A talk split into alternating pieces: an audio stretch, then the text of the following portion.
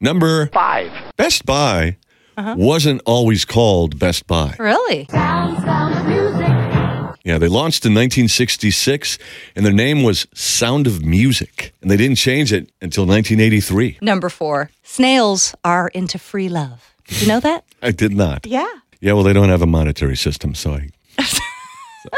If this relationship were a snail, it would be mocked by the other faster snails. Snails have both male and female genitalia, so they can uh, quickly and easily mate with any other snail they meet. Fit right in these days.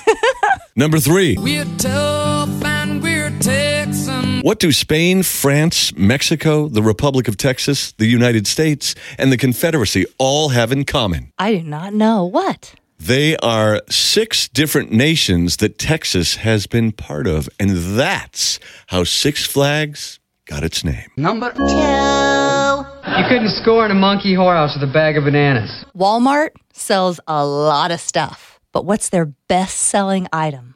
Uh, toilet paper. Well, maybe today, but here before it's been bananas.